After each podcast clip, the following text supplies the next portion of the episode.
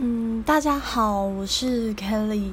呃，是这样子，因为之前的粉丝团被 Facebook 关闭的原因，所以我后来就没有继续经营粉丝团了。一方面也是因为我觉得只要发图片跟写文字，其实也蛮累的。后来就越写越空洞，越写越累，所以就后来就渐渐的没有再经营粉丝团。那刚好 Facebook 关闭我的粉丝团，我也觉得，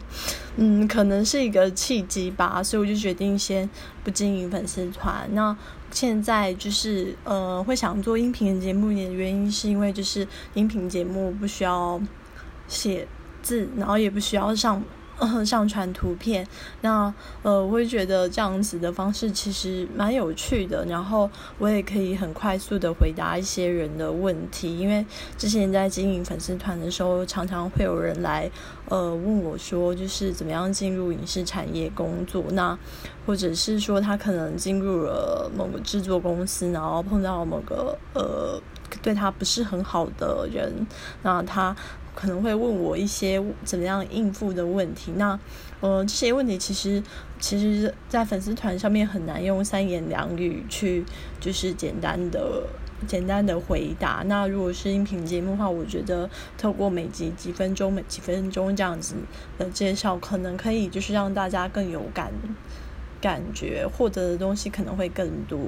那目前呢，就是。嗯，这个音频节目会主要分成四大块。第一块是就是呃，编剧跟制片他们怎么样在这一行生存。那我会在这这一块项目上面就是介绍一下我是怎么样入行的，那我自己过去当制片的一些经验。然后第二块呢，我是会讲三线编剧的生存纪实。那呃。主要会分享我个人的经验，以及我会邀请一些就是在北京、呃上海，甚至在韩国工具工作的工作编剧朋友一起来分享，就是呃三线编剧怎么样接到案子活下来，然后甚至变成呃二线一线编剧。然后第三块呢是会分享一些就是我个人看了韩剧跟陆剧的一些心得，那我会用编剧。